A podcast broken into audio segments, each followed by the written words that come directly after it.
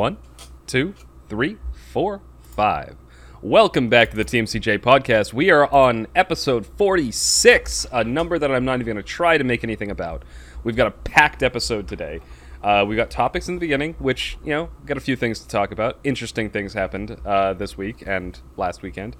Um, but our segment three, for the first time in a while, we're bringing back a book review and not a book about spicy dinosaurs. We're talking about a book that is actually good. And, uh, well, actually, you know what? Some of those were actually.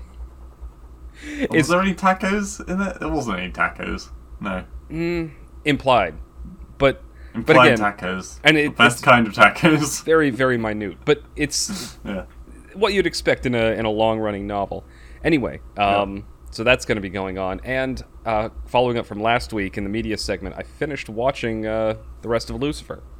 So and turns out it was pretty damn good. And that's why he is now dressed as Lucifer today. Yeah, I am uh, for the people who w- can't see me, which is everyone except Blue. Uh, I Yep. am currently wearing a red button-down shirt and red gym shorts. Yep, and the, the suave haircut. Anyway, All right, let's uh, let's get which into it. topic to start on today? We have three for segment one. Let's let's first of all, because we talked a little bit about YouTube stages last week, um, the Okay. fact that that was going to be a thing. So let's let's start with that. Uh, so we, Alrighty. we we tested it out last weekend. Um, we tried doing our own, and it turns out that there's quite a few more than are being shown, because we did it for close to two hours. Like, I recorded it, so that that content may go up at some point. But um, we I think the most we ever had was like one person or two people listening. Um, so we ended up deciding to try and join another one, uh, one that Blue had identified called. Uh, do you remember it? Let's The House of Wisdom. the House of Wisdom. Okay. Yeah, which is definitely you should take that name with a pinch of salt because uh eesh. So we ended up going into a debate channel in there, and it was a discussion on religion. Also, we should say we did not go into the uh, the main uh, broadcast channel because, frankly, there was about like a hundred people on a waiting list to get in there. And Yeah, we so like, there was- fuck that. Let's go on a debate channel. Yeah, we wanted to participate. So went Yeah. down to a debate channel and ended up talking to two um, European folks. One guy I remember was from Serbia. I don't remember where the other guy was from. But Uh, yeah. so it was they were having a debate about religion and or a, discussion about it and so we went in there you know blue atheist me catholic um, Well, agnostic, but yeah. agnostic yeah sorry excuse me other a word it may have come across as atheist, being as I knew, knew very little about the just subject matter. I it's it's one of those things, and it's actually worth pointing out here uh, that is often confused, especially by very religious people. They tend to think of atheist and agnostic as the same thing, but they really aren't. Like, um, I don't know if you want to go into to what your thoughts on them, but my my thought of them is like atheist is a strong like anti-religious belief. Like there is no higher power, there is no God. This is all bullshit. Agnostic is more like you know I have no evidence for or against, so I choose to just live my life the way I live my life, kind of thing. Exactly. I choose to live my life in a good manner, and so that I feel like if there was a higher power and I lived a really good life, then it would be cool. But I mean, obviously, based on the conversation I had with uh, those peeps in that channel, I'd be going to hell anyway. But um, So, and that's that's kind of what I wasn't prepared for going into that. I, I was like, I like debating. I like talking. I, I like talking to just Yeah. random people on the street. Blue's seen me do this in the UK, and it freaks people out. Um, but I've like I, we went into that channel, and I was prepared for like a philosophical debate, like uh, you know. Uh, like let's let's talk about like the ideas behind it and maybe we we go back to some like religious texts and things like that to kind of provide context no one guy was in there and he every other second was interrupting people with bible quotes yeah, Uh, I think it was the Serbian guy. No, no, the Serbian it guy wasn't the one I wanted guy. to talk to. That the Yeah. other, yeah, it was the other guy. But it was just um, which. Oh, sorry. I was just gonna say he was the person who's interrupting was very clearly, as I interrupt you, uh, very clearly a uh, devout um, believer, and any vying from the path that he believes in, he kind of considered to be kind of almost from from the tone of voice, he, he kind of saw it as kind of an unforgivable sin yeah. uh, which I'm sure he would not approve of. Yeah, but I don't know. I don't know. I don't know the guy very well. I don't know the guy at all. Um, but yes, he was very vehement in his beliefs. The Serbian guy was also very sure in his beliefs, Mhm. but He was willing to have a debate. Yeah, he was Yeah. willing to, to talk and discuss and hear why other people thought differently. Um, And uh, I mean, I shouldn't. It, it at no point during this discussion did things get like hostile or angry. Um, No, I mean I told the guy to let the other person talk. Yeah, but that, But that's just you know good voice. etiquette. You know, because the other guy was trying to get something out, and he kept interrupting with like, "Oh, but it Yeah. says this in you know this verse," and it's like, okay, you know, we get it. It does say that, but I'd like to hear what this man is trying to say. Anyway, Yeah, it's so that's mostly how it went. God. so the YouTube stages thing. It seems like a very interesting concept, and I think we're going to try another foray, maybe into a different, um, different thing. Because while it wasn't quite um, what we were hoping for, it was still, it was still an interesting experience, and I personally absolutely love just you know hearing what other people think and talking to them. Um, Yeah, I, I mean, you know, you know how on like uh, Instagram, no, not Instagram. It's a bad example. Like, I don't know, just one of these generic social medias. You get the people who don't care who they're friends with. They'll just hit friend on every single Yeah, person that comes like across. th- yeah the stereotype of the the person with like 200 facebook friends and like two in real life Well, yeah, and he knows like two of them. Um, Yeah. Well, this is kind of what these Discord servers were that were getting the big numbers. They weren't. They, there was no good content there. All right, I'm sorry. the content was trash. volume Um, quant uh qual- what is it quantity over quality Exactly. Um, but what all these things had in common was that, that like that House of Wisdom channel had over a thousand people just in that channel. hmm Um, so, cu- just pre-existing coming into it, they had like, let's say that only one percent of those people, you know, actually tuned into it. So that's ten people. That immediately puts them ten people above all the other channels, and that's why they got put on the board, and that's why more people join those channels. Yeah. Um, even though, like I said, the content was awful, they were even doing the whole gimmick where you know if you if you're in the channel a lot over this week, then there's a chance that we will give you a free nitro.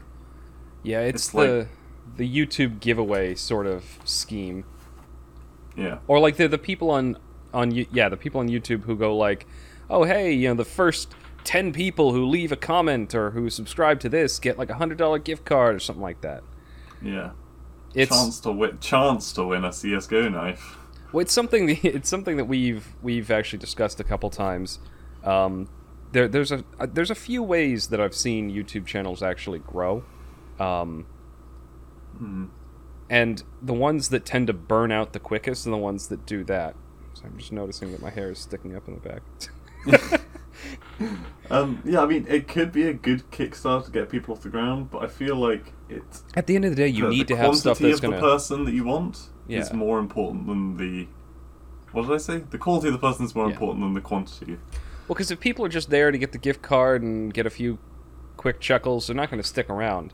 Like, Yeah. um, there are channels that are, I think, like, they barely get any views, but they used to get tons, and I still watch them because I still genuinely enjoy what they're putting out.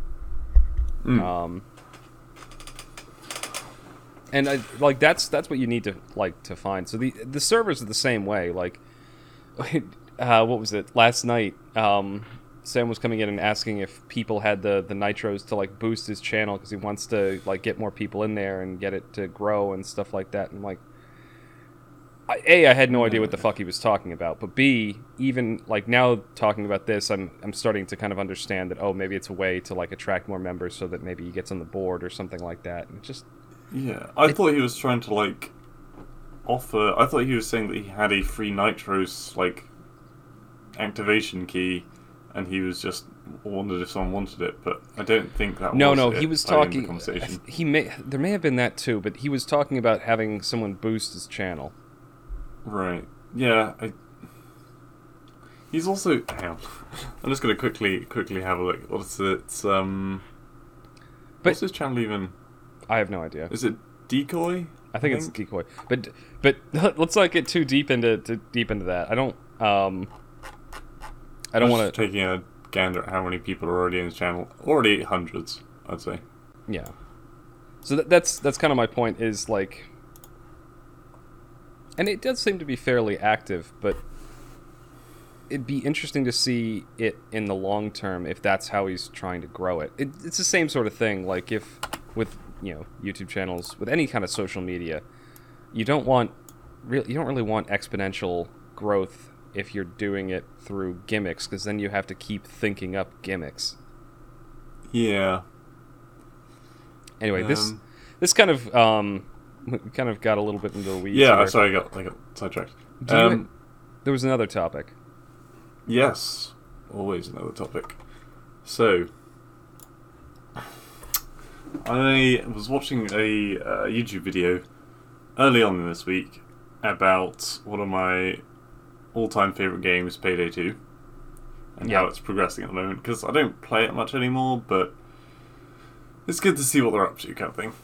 Um, and I found out that they had introduced uh, on what's the oh god April Fool's Day.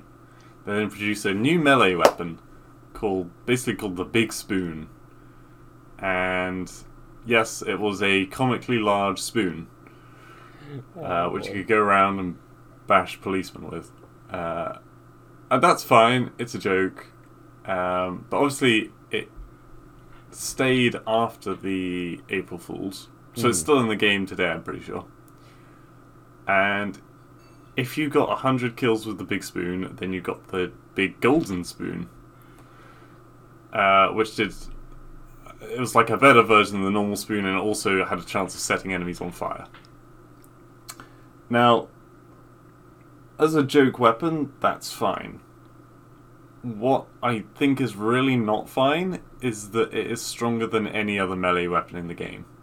Oh, so you've got a joke that's more powerful than most of the base equipment.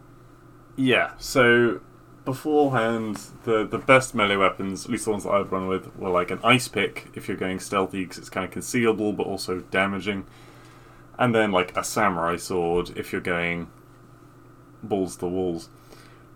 But Yeah. now it's just better to take a giant golden spoon that can set people on fire, which is hilarious, I guess, for all of ten minutes. But then it's like, what's happened to this game? It's like uh, what is it? Team Fortress and the hats. Except it's actually game breaking, and whereas though actually technically those were kind of game breaking too. People wouldn't play the They were. games; they just trade hats. but like I, I, and I, again I, I really d- want to emphasize that i don't mind having comical stuff in the game. There's so many melee weapons like you can literally run around punching people with a wad of cash. That's a that's a melee weapon. Yeah. you can just go slap people with wad of cash. There's a microphone there's a briefcase there's like a, a mic stand whatever.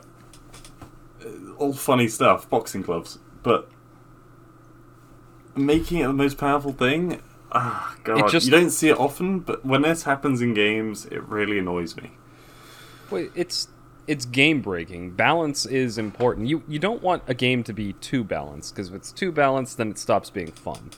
But you also don't want it completely broken. Like, um, and it, thinking back, like one of the examples of this that I can think of, the original Halo, Halo One, the pistol hmm. in that game was a sniper rifle and a brutal weapon up close. Like you could with the pistol because it had a scope on it and because it was like really really accurate to the reticule, you could kill people hmm. from across the map with that gun. But there were like so basically you always wanted in multiplayer you always wanted to have a pistol and then one other weapon. Like it just became the weapon. Ironically, it became the sidearm that everyone held on to, and usually the default weapon, unless you had a rocket launcher or a sniper rifle, um, because those were one-shot kills. Or, or in my case, a shotgun. I my my love for the the shotgun in video games goes all the way back into my childhood, um, but uh, but it it didn't somehow it didn't it didn't break the game because by default everyone spawned with one. So Yeah. it was just what was your secondary weapon that kind of tipped the things. So it's an example of something that was unbalanced, but it balanced itself. This seems like the opposite. It's like you use this weapon or you're a fool. Yeah. I don't know. Um, God, I mean, like I said, I haven't played Payday in a long while, and I know that they have, much like the Rainbow, when originally it was super serious, kind of counter-terrorism, terrorism game. yeah. Now it's got people running around in Pizza Hut costumes and like with jock straps over their face, wielding drills. Like it's just stupid now. Um, but at least that stuff is all cosmetic. This is actually game uh, mechanic based. Um, also, it's like the only weapon in the melee weapon in the whole game that can set people on fire. Like, it's just I don't know. It, it annoys me Uh. when these games, which are kind of pitched on their kind of their coolness, their grittiness, whatever. It's like if Resident Evil, they were like, nah, from now on, we're going to give all the zombies bunny ears, because we and just in the standard game. Um, because we think that's funny and that will get more people to play the game, and maybe it will, but it will ruin the whole fucking franchise. People I will come after for it. you. Fear my staff of bullshit. Yeah. Yeah. It it there is a certain appeal to having a game that I they're probably chasing a trend because I mean, think about like uh PUBG versus um Fortnite. Yeah. One of them is extremely serious and one of them is goofy as hell. And the goofy as hell one ended up taking over despite the uh, serious one being first. And I think that that might just be it.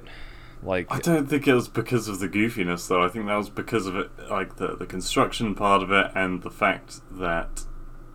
Well, actually, I suppose it would also be down to the fact that parents would let their kids play Fortnite, whereas they wouldn't let them play PUBG. Yeah, because PUBG actually looks like a serious war game, whereas Fortnite, you know, I don't know, you've But got like a bouncing Thanos aren't- jumping out of a bus. Parents aren't going to let you play as a bank robber that shoots policemen as long as there's a big spoon in the game to whack people with. Are you kidding me? My mom let me play Grand Theft Auto when I was 13. Yeah, because she. Well, I was about to say she doesn't give a fuck if you saw the Grand Theft Auto ness of it, but it wasn't because there was like a happy hippo costume in the game. Like is, that wasn't what changed it.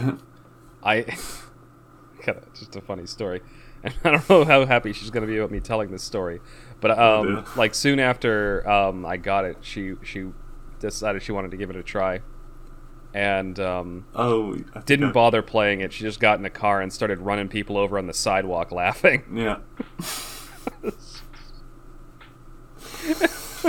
I, it's a very fond memory I have. Ugh. Oh god. But yeah, no, that's why I've been I've been peeved about that, and I think it is a thing throughout many games. It's just this one hit a little close to home. Um, God, it's it's just, it's it's the fucking Murky of HotS. It It's looks fucking dis- stupid. It shouldn't be in the game, and yet it can kill fucking tanks. deceptively overpowered. Yeah. Yeah. Yeah, I can see that. Sorry, this is Murky is a um, is a character in Heroes of the Storm, um, a game that we actually discussed recently.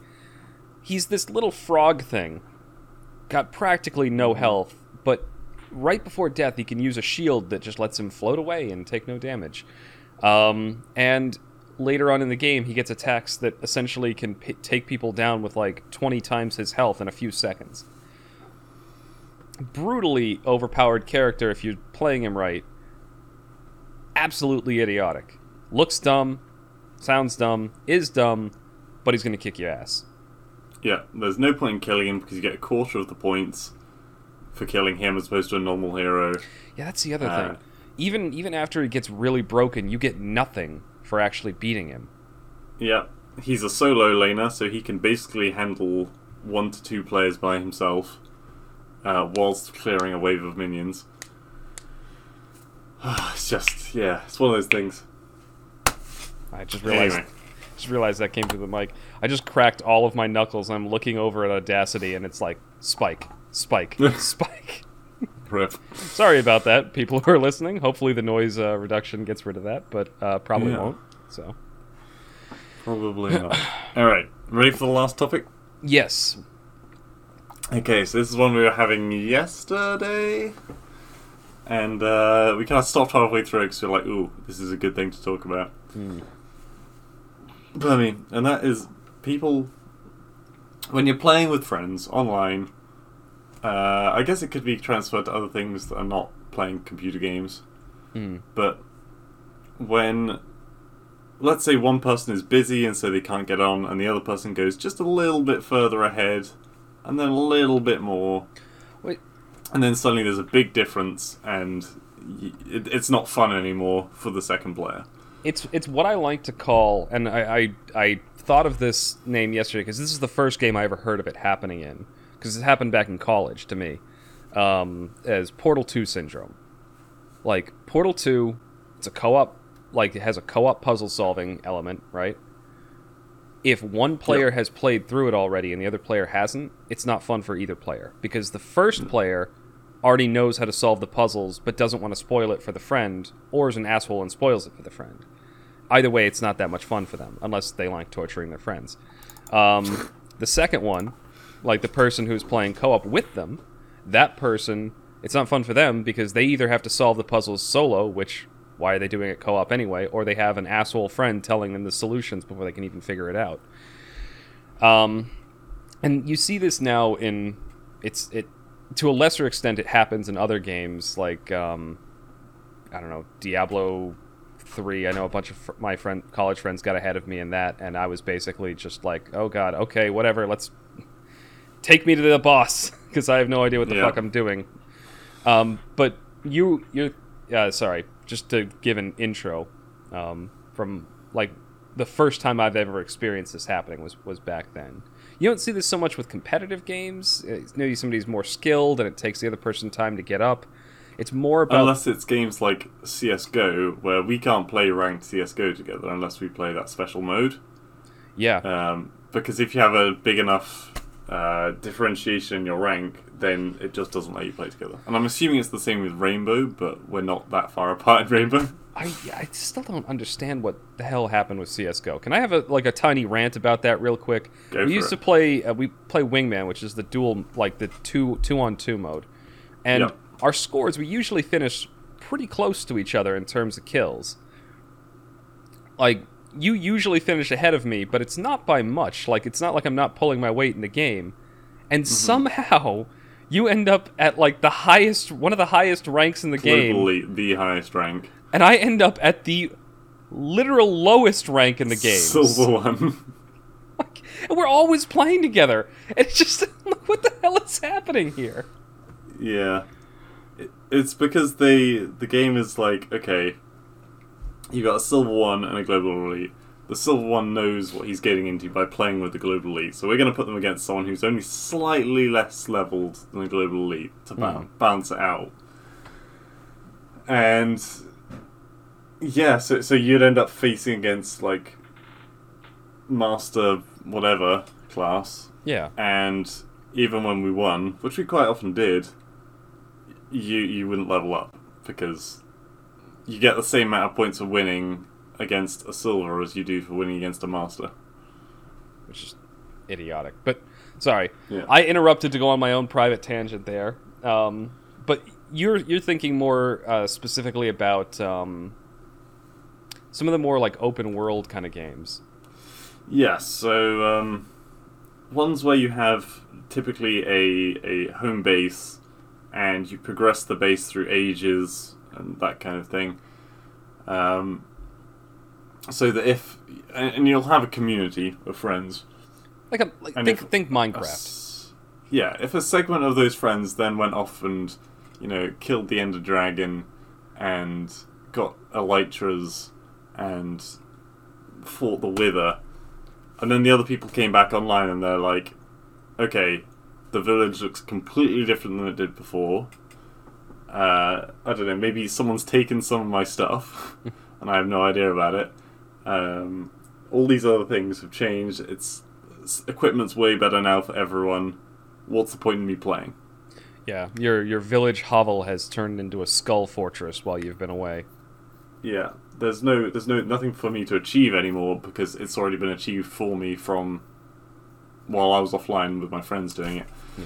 and uh, it is a it is a horrible thing um, to happen. And I have been on both sides of it. I don't know if you have Kaiser. I you've Yeah. on one side at least. I yeah, I, I've been on. I have been on both sides of it. It it's happened with um.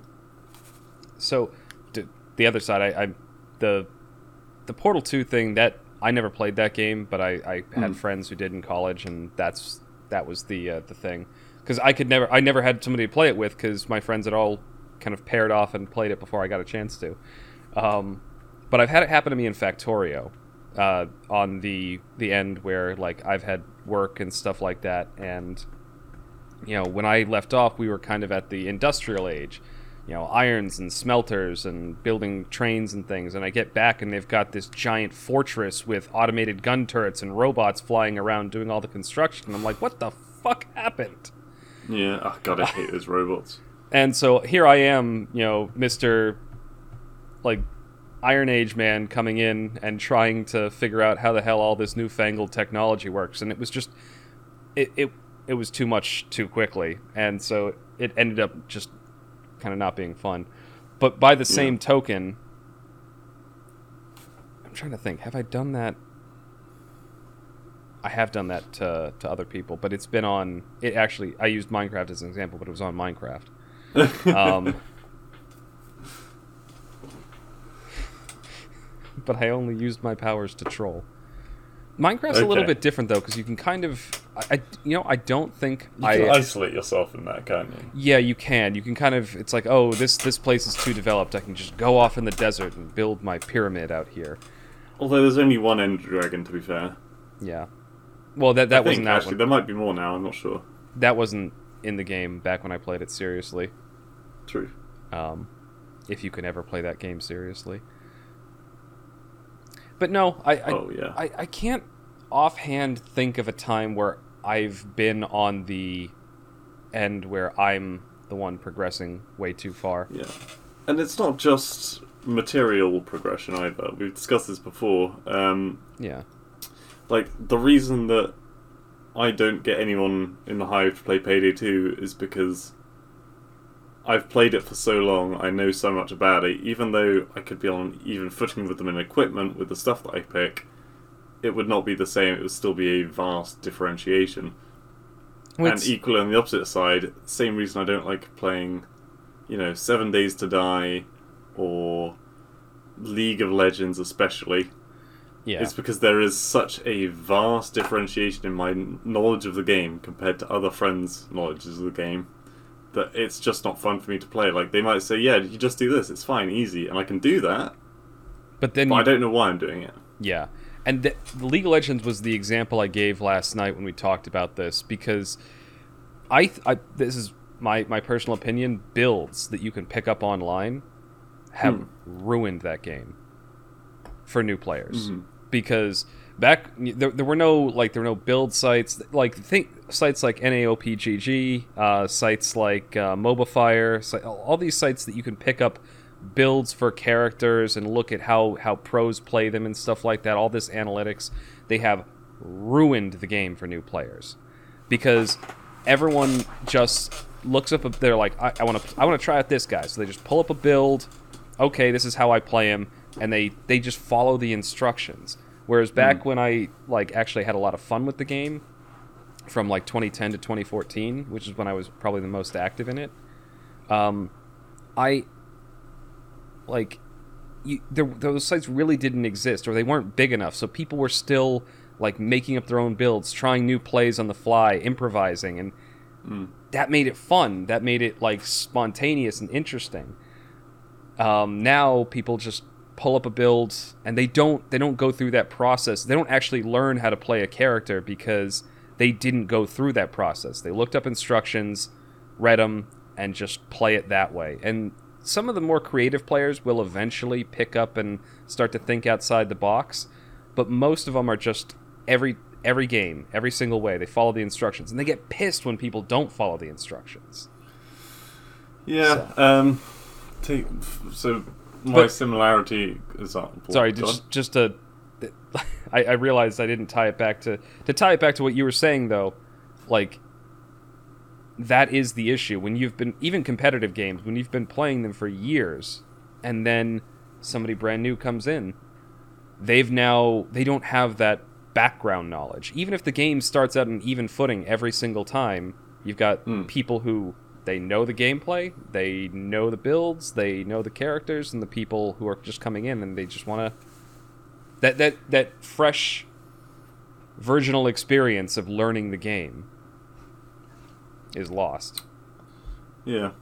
Um, I I've played with a lot of people uh, on Payday in the past. that I've I've met through Payday. I mean, because obviously it's a cooperative game.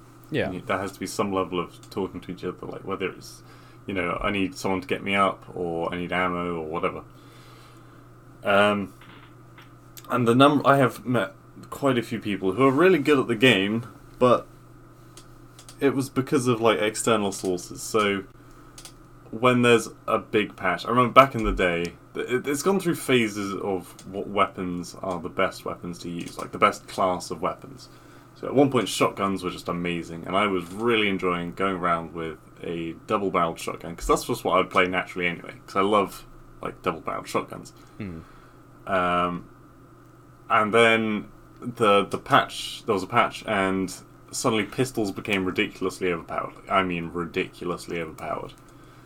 Uh, and so that's all you'd see people doing was running around with these pistols and just getting all the kills, doing all the objectives. Um, and I was kind of fine with that up until the point when people started complaining that I wasn't pulling my weight.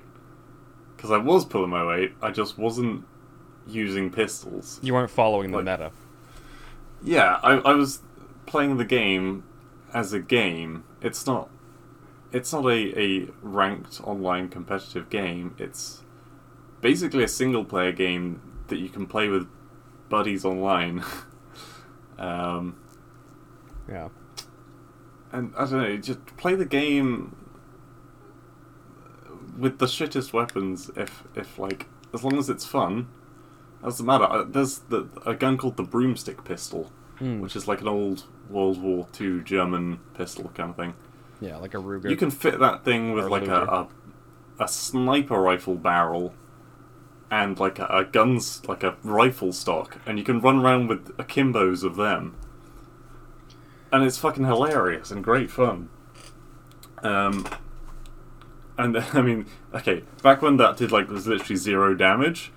Okay, not so much because then you can actually kill anyone, but I don't know, just the the great wide variety of things that are available in that game, and I mean there is so many different guns. Don't just limit it down to you know one class of guns yeah. or you know a giant golden spoon that sets people on fire.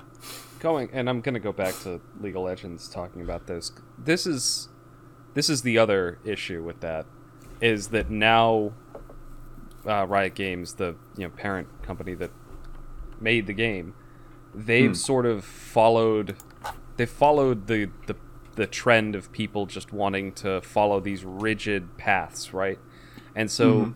a lot of their patches in the game have made it more rigid so that like even the, the creative players that kind of wanted to go outside the box now the game is actually less functional if you go outside the box I remember a build that uh, Adam did. Like this was back in 2013 or 2014, and he, he did this for fun every now and again. There's a mage character called Brand, and um, he, like he's excellent. You know, if you build him magic damage, but there was he has he has a very quick stun. Like if he hits somebody with a spell and then hits him with another spell very quickly, they get stunned. Yeah. Um, and he can do that very easily, and it normally does a lot of damage. but Adam used to play him like attack damage, physical damage instead of magic, and build Yeah. him with attack speed. So essentially, what would happen is he'd do that very quick stun. The stun would do basically no damage because it was no magic damage. Yeah. but he had so much attack speed and, and physical damage that then at, while they're stunned he would just shred them i actually i tried doing that build um, you know a, a, a year or so back just to see if it still worked and it did kind of work but they've they've nerfed mages of nerfed uh, sorry um, reduced the uh, the the viability of mages going anything yeah. except for magic so it, it's kind of followed a route of the players got less creative and the players got less open to the idea of doing things other than what is the correct way to do it. Um, And so the creators of the game made the game itself less able to like permit that sort of behavior. I don't know. All right. But yeah, you get our kind of gist on this. I think. Um, yeah. Yeah, let's let's end it there. That's that's a good good point to end on. Both of our sad faces. Yeah. I we're, we're we're getting mired in nostalgia. Um, it's fine. The next two segments we're going to be loving it. I think. oh my god, yeah. So yeah, stick around. Uh, next set we got like the rest of the podcast. This is going to be a packed podcast. We probably are going to go long on this one, but that's fine because we got a lot to talk about. So, um, thank you everyone for listening. This is going to be the end of segment one of the TMCJ podcast. We are going to move on to segment two in just a moment. Thank you all for listening.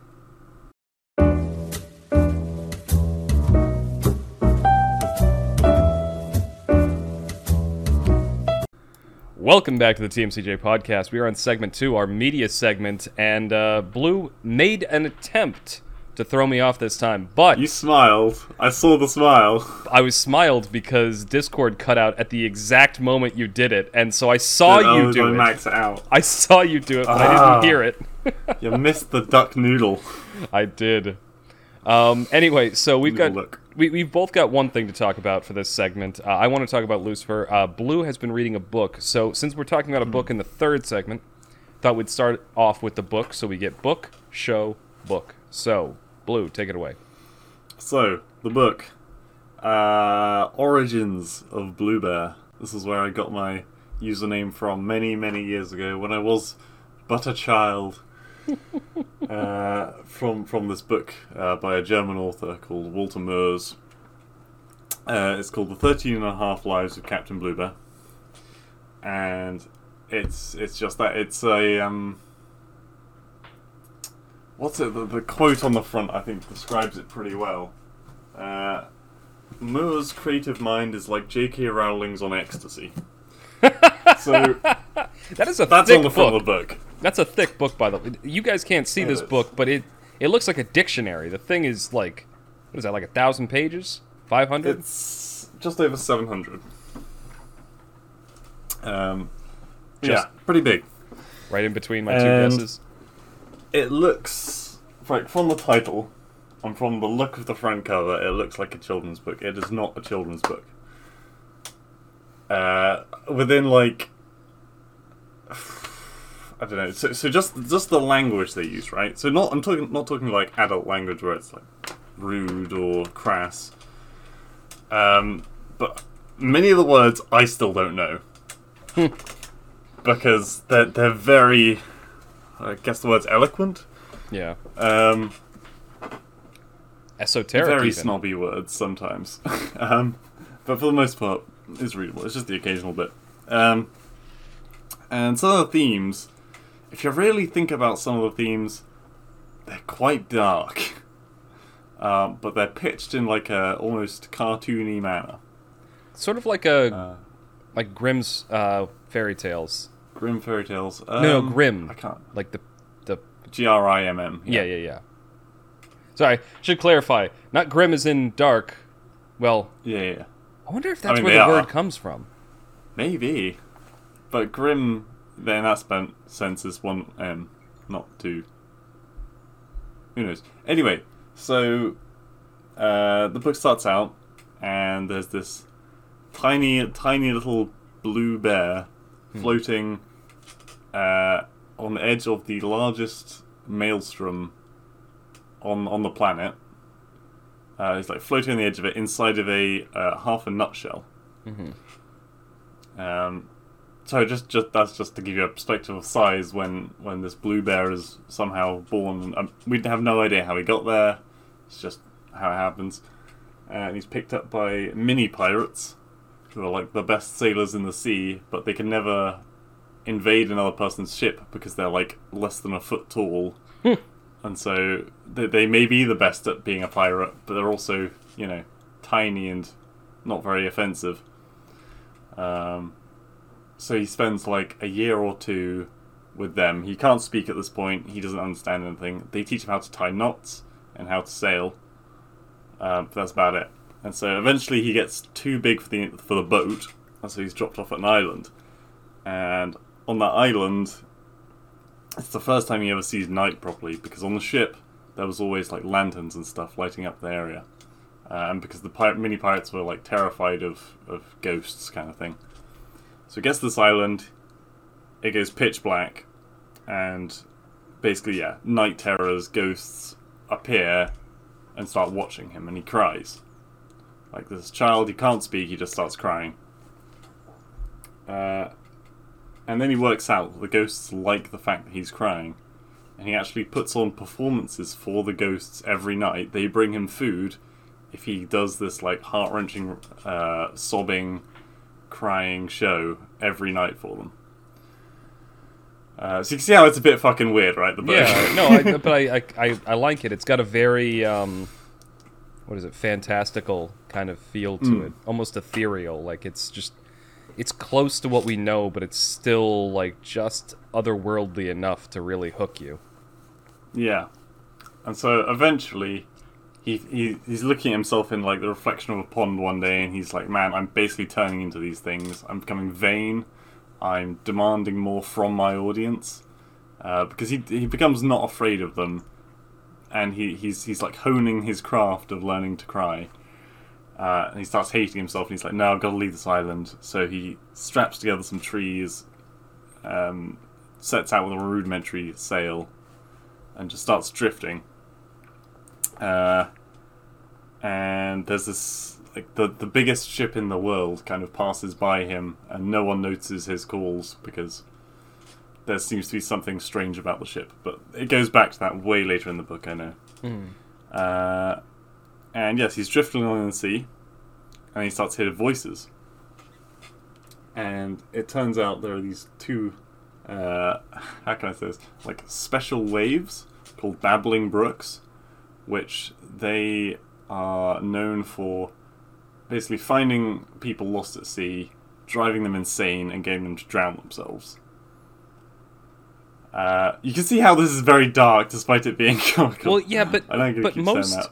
So, just can I a little a little tangent here? Go for it. Um, the reason most children's stories like back in the day were fairly dark was that Yeah. like there there it, it was supposed to be like not supposed to be, but it was a fantastical and f- like fantasy kind of way to teach children the reality that there are a lot of dangers out in the world. Um, like without explicitly telling them that there are dangers out in the world and what those dangers are, because if you if you told a child what kind of horrors actually exist in the real world, it would traumatize them. So you you guise it in this this fantastical fashion, and then they so it's the reason like the big bad wolf uh, in the whole red riding hood story. It's you know you know she's walking alone in the woods and the wolf is going to come and eat her and all this other stuff.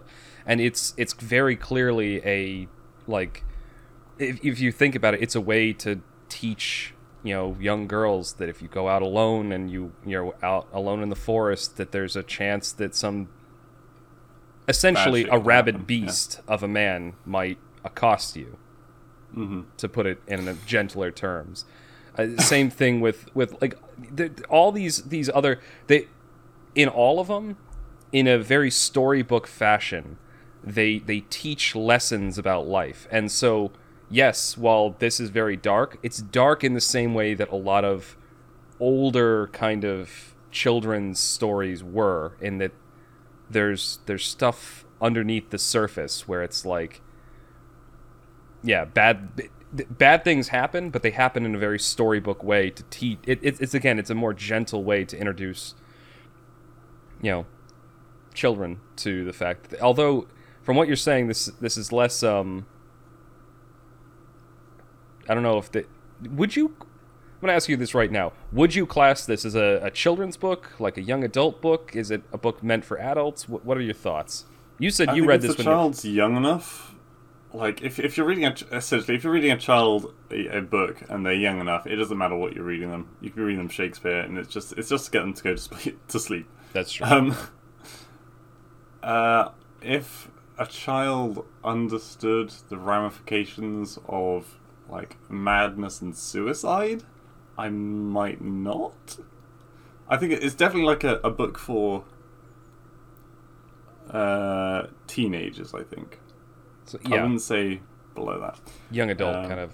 Okay, got But it. yeah, so these uh, these waves are like trying to drive him insane, but he doesn't understand what the fuck they're going on about because he he, he doesn't understand English, Hmm. um, and so they actually kind of feel like they get kind of depressed talking to him, and they're like feel a bit so- sorry, and they they decide to teach him how to speak, uh, and over a unmentioned amount of time, I'm not sure how much it was he he learns how to speak and really quite eloquently because their whole thing is that they go up front and talk to people and drive them crazy. So they're quite good at, at language, Yeah, you have to be quite Um, the, um, linguist. yeah, to be able to actually talk someone into that state of mind.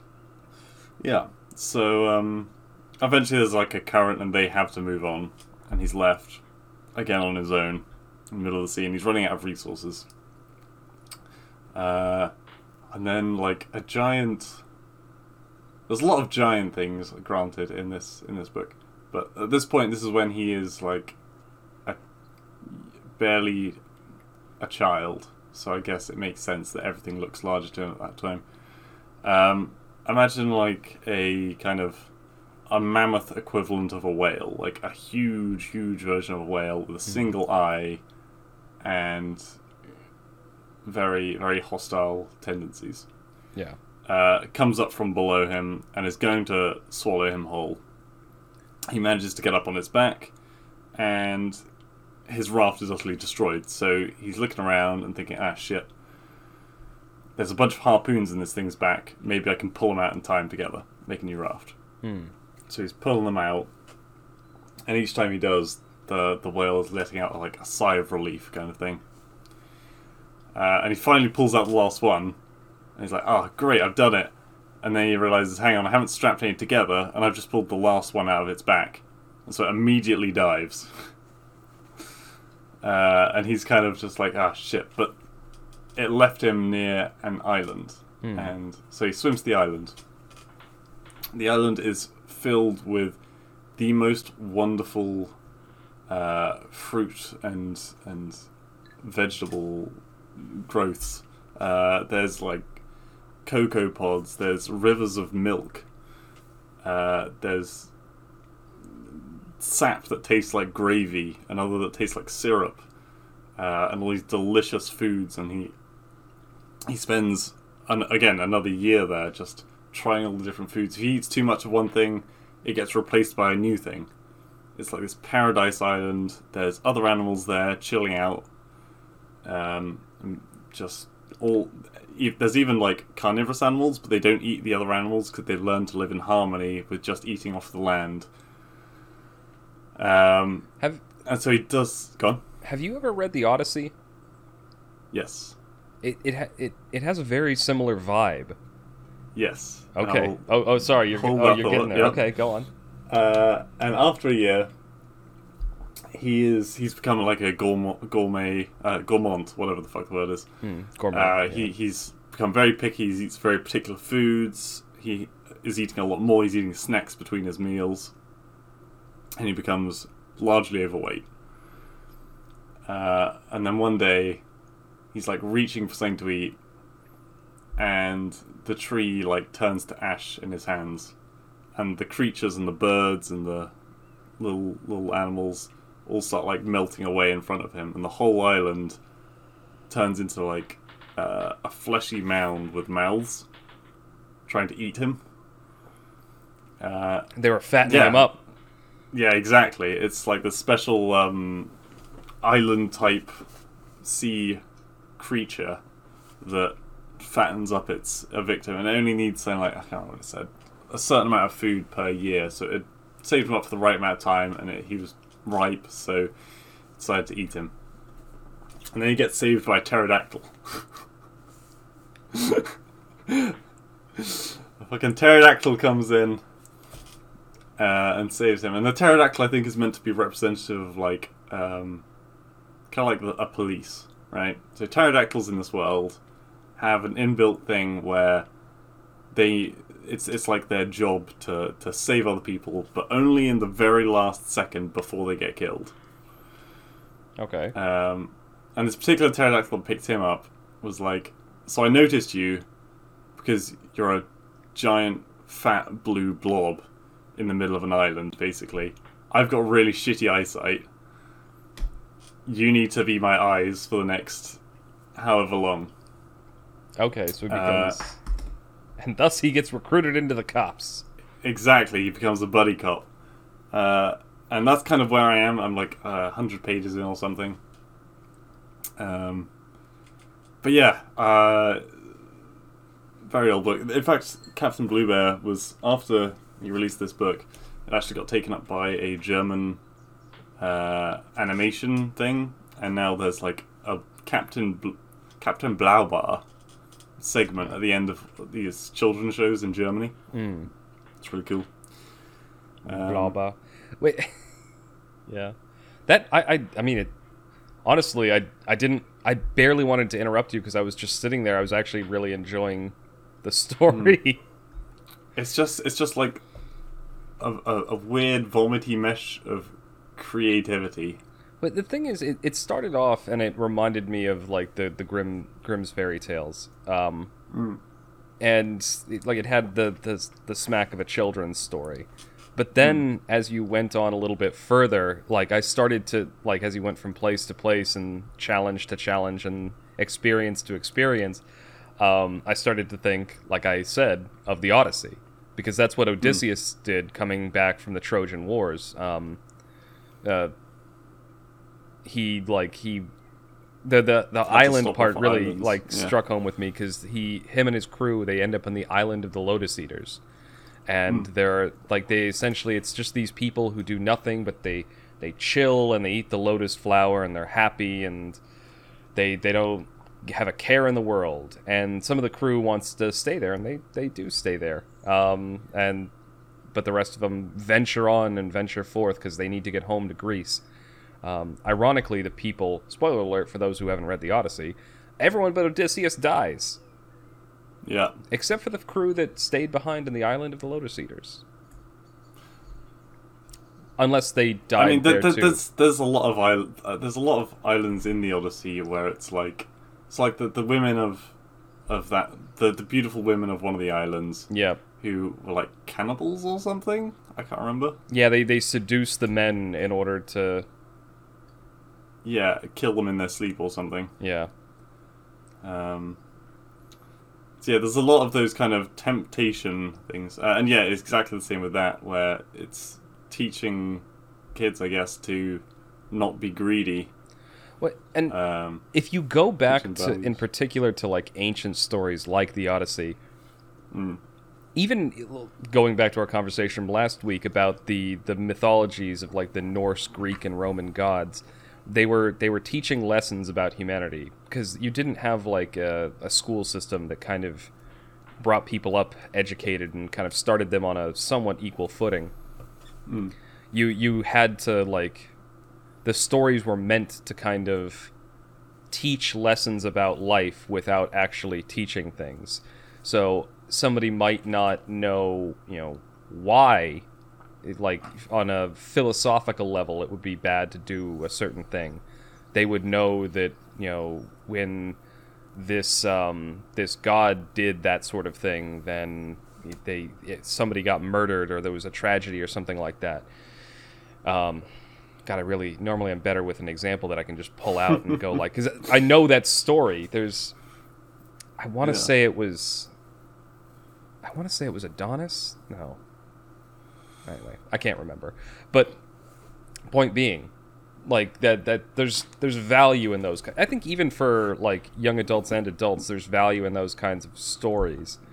Um, Yeah, I, I mean, so just to quickly wrap through all the ones I can think of, um, leaving the mini pirates super sad, but it teaches people that you have to move on in life. Uh, when it was with the ghouls on the island, it was teaching that, and they even used the word. He saw himself as a prima donna, like fame and power can corrupt you. Yep. And so that's why he had to move on. Uh, helping out a uh, a beast that had been harpooned and left him got got made him. It put him in a bad place, but the place was at least land. Like he was running out of water and he needed somewhere to be. So Yeah. kind of karmic system there. Don't be greedy, obviously, with the food. And uh, now it's kind of like a giving back to the community kind of thing he's got with uh, the pterodactyls. Hmm. So yeah. All right, I don't want to dwell on it too long. I actually, you've made No, me because we got stuff to talk about. As you but yes. continue reading it, I'd love to, to hear more as you get like further into the book because I actually really enjoyed listening to that. Um, so Lucifer, um, uh, this is the show. ironically, the show isn't that philosophical, but we waxed philosophical for like a half hour last We podcast. could talk about gods all day. Yeah. Well, I mean, mythology, history, it's it's all something that I, it's something that we both have, you know, an interest in. Um, So, I have to say, I did not give the show enough credit, like last week. Well, we I, I was very hesitant because I was thinking, oh God, this is this is a weird turn. Whenever a show introduces God, there's like. you've, you've introduced something that's like completely supposed to be Infallible. omnipotent and all powerful and everything, and you're introducing it into a show where you've already made the devil a Californian that needs therapy. So, um, what what where are you going to go with this? Yeah. And I have to say they they actually went an interesting direction with it. So this the rest of the series it goes on they introduce some like um, political machinations that are going on up in in like in heaven between the the different angels um michael the archangel what sorry what I was just gonna say you totally should have talked about this with the religious guys. Oh my god, this show? No, the, the Bible been- quote guy would have given me like 18 million reasons why that, that just watching the show would have sent me to hell. Um, Sorry.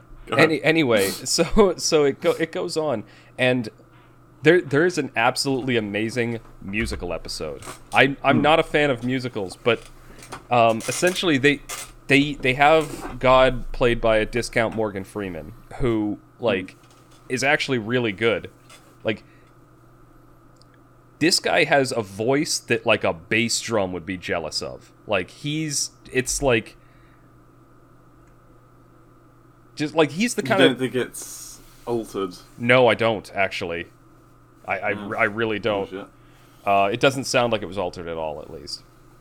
Anyway, so throughout the episode, like uh, the, like God is like they make a point of the fact that God is very bored by like kind of the way mortals do things, and so he um just without anyone knowing it except for the other like um, celestials, the other immortals. Um, like they notice it, but they they are powerless to stop it. He turns everything into a musical number.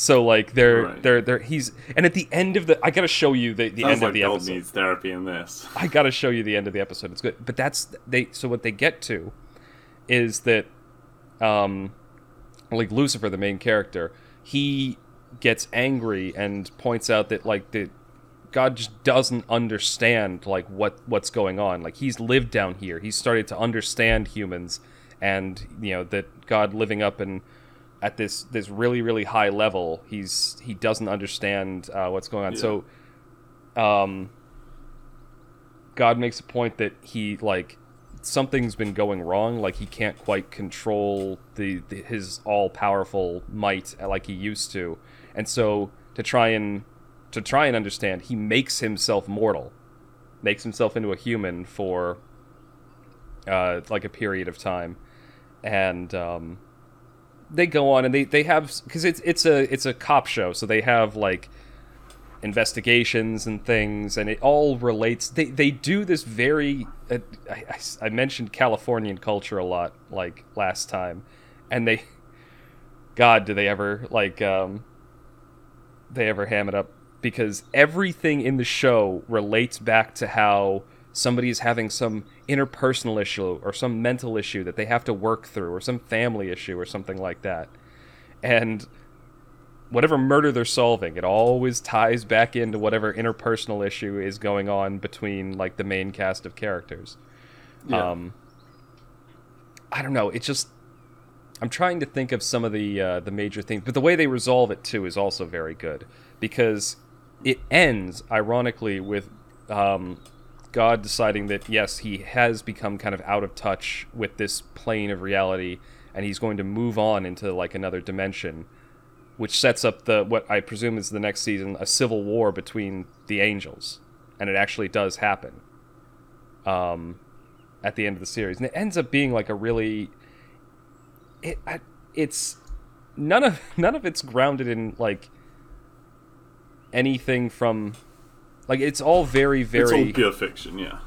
yeah it's it's it's if somebody um, read the spark notes of the bible and then decided they were going to make a tv show about the main characters in it um, but that being said i thought it was handled pretty well um, kind of sparse on I mean, de- you could say that, you know, Joseph and the Technicolor Dreamcoat was technically musical. So, I mean, th- there's that tentative link. Why are you looking at me like that? the, the dead silence was a stare. Um, I don't know. I, I ended up enjoying it, but I enjoyed the whole series. Season two and three got very dry, but um, I think Netflix has done a good job with it.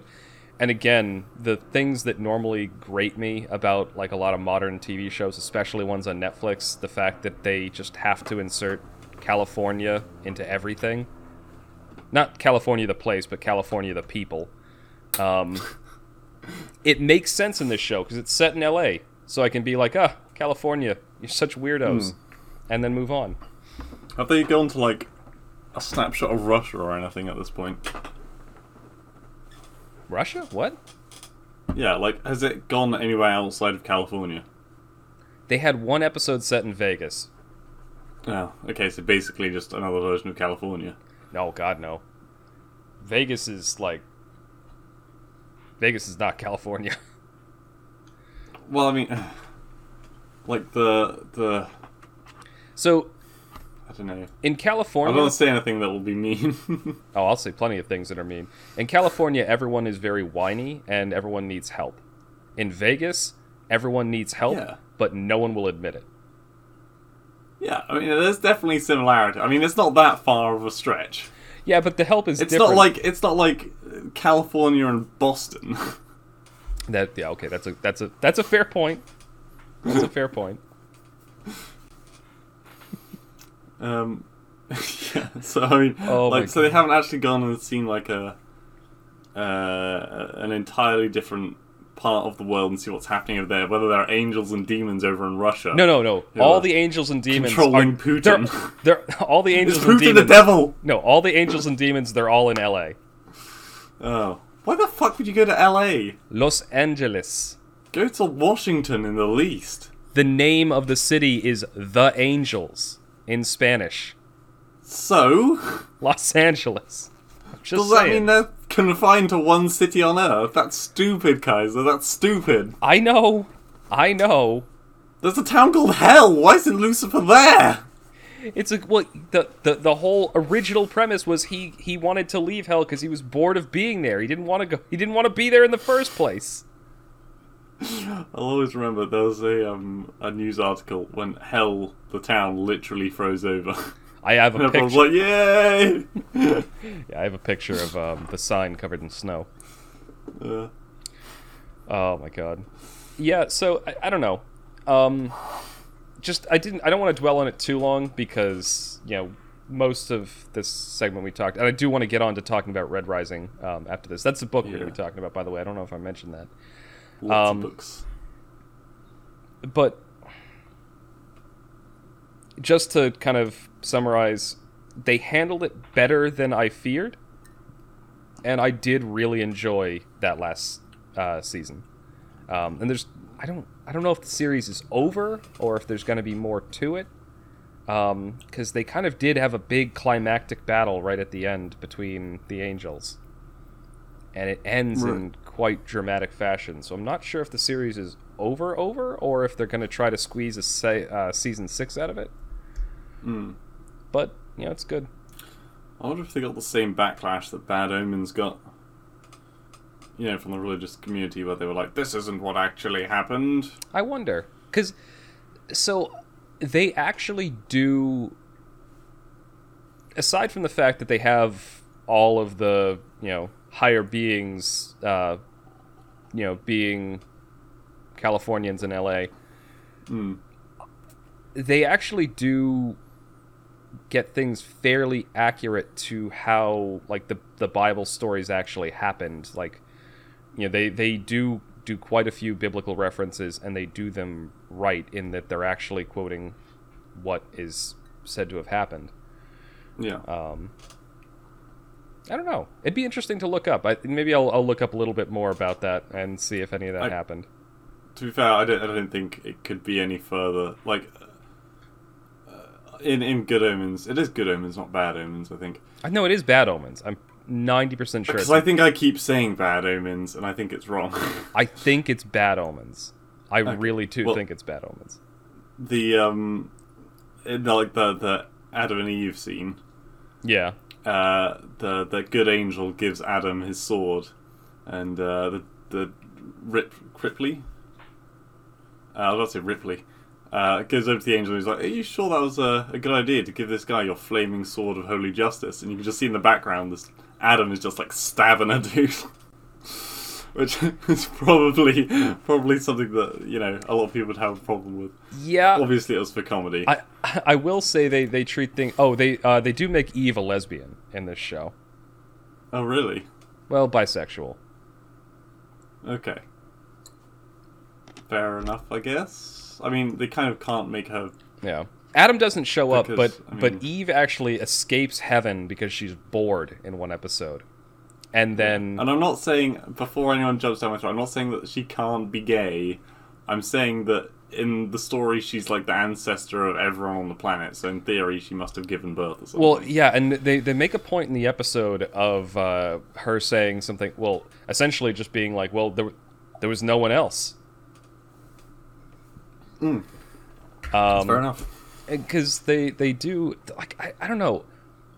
Every time they bring up, I worry because most of the time when religion is brought up in modern movies or TV shows, it's treated very derisively. It's treated as you know silliness or it's you know mocked or ridiculed or something like that.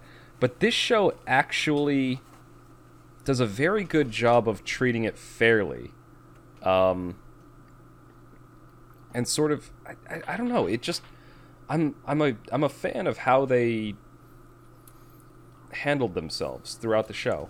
Um, and I say that as somebody who is Catholic. I mean, yeah, I just it's maybe I'm just like uh, so accustomed to having faith mocked in media that it's just a breath of fresh air when it's when that isn't being actively done.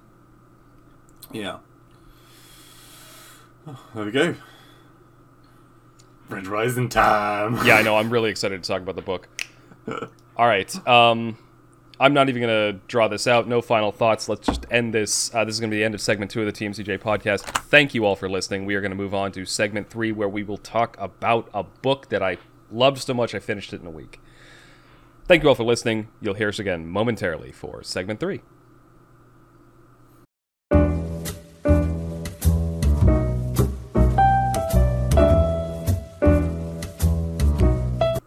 Say Shibuya? Sorry. Welcome back to the. TMCJ Yes! podcast. He wins! Kevin! Welcome back to the TMCJ podcast. We're on segment three, our wild card, and this week it is a book review. We are uh, Blue has told he told me to read this book years ago, years ago, and I finally got around to it. Um, the reason it took me so long is I was listening to it on Audible, and I started a book series which I've talked about on this podcast, which uh, took me a while to get through because it turns out there were two trilogies. Um, and uh, now that I've finished those, I've moved on to this one. Uh, the book Red Rising, and it is excellent. Like, I started this book late last week, and I've already finished it and moved on to the second book, which I'm 10 chapters into the second book. Um, it's just, and I listened to the audiobook uh, too, just because I'm already in the middle of way too many physical books. Uh, so, excellent, excellent book. It's it's sort of sci-fi, political, philosophical. It's just it's got a little bit of everything. I, Yeah. So I'm gonna do. I'll do a quick plot synopsis, and feel free to jump in at any point to talk about it. Well, I was thinking, should we do it like just in chronological order, the events? Uh, I mean, the the up till the point where he leaves the mine, that's like tutorials. We don't have to talk much about that. That's just explaining the the characters. But the- that context is very important. I feel. it is. So let's let's do that then. I'll I'll summarize a part and then we'll discuss. I'll summarize a part and then we'll discuss. Yeah. Because this is one of the the rare instances where we've both read this book. Um, it, well, obviously since he recommended it to me. Many Uh, times. So I've read it many times. Go.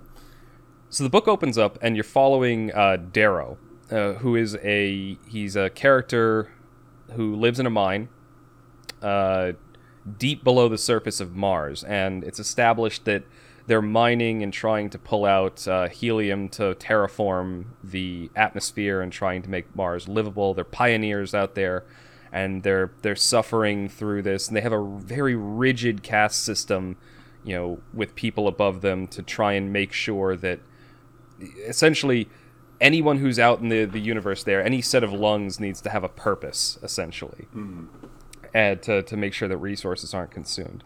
So it's, uh, he holds the rank in his drilling crew of Helldiver, which is a person who operates. It's, it's essentially like a forward scout for the main drill. So he's the one who's you know drilling way ahead of everyone else. He has to risk you know being hit with any sort of tectonic action, magma, pockets of gas that can blow them away. Um, Sorry. bless you. And Ironically. the uh, the like the, the I can't remember what they're called. The worms, oh yeah, yeah, pit vipers. pit vipers. Yeah, so there there are indigenous life forms uh, deep deep within the rock that can jump out and very very venomous that they have to worry about drilling into or Especially encountering. the children. Yeah. The, the yeah the young pit vipers because the older ones will just like bite you and then try to eat you. The the younger ones haven't con- learned control yet, and so they'll just bite you and empty their venom into you and kill you with, like pretty much instantly.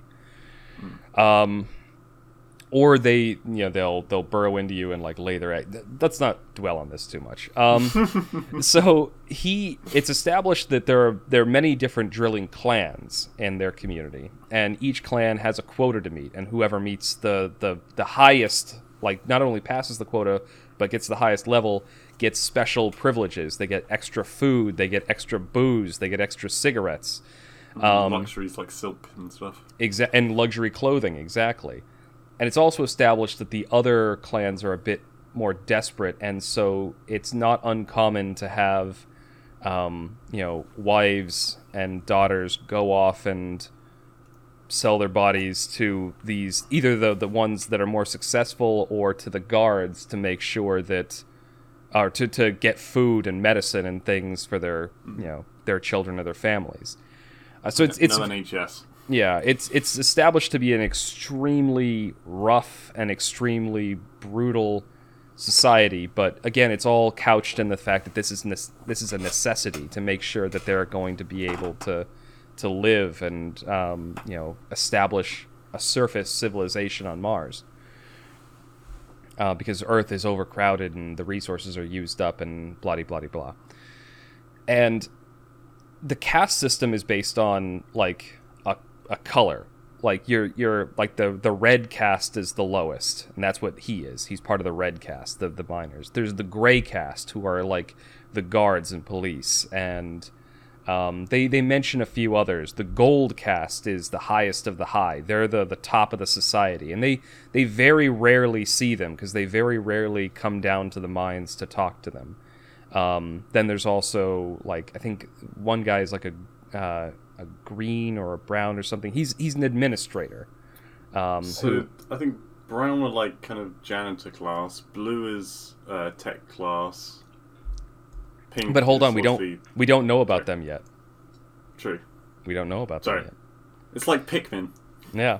So anyway, but the point being, that's how they do it, and there there are different things, and it's it's established that like um, the the the classes are physically distinct from each other. Like the red caste tend to be like thinner and more scrawny, and um, have like uh, yeah, they're they're, they're Built for manual labor. yeah, they're built for manual labor, but not longevity. Because he describes his uncle at one point as a as an old man of thirty five.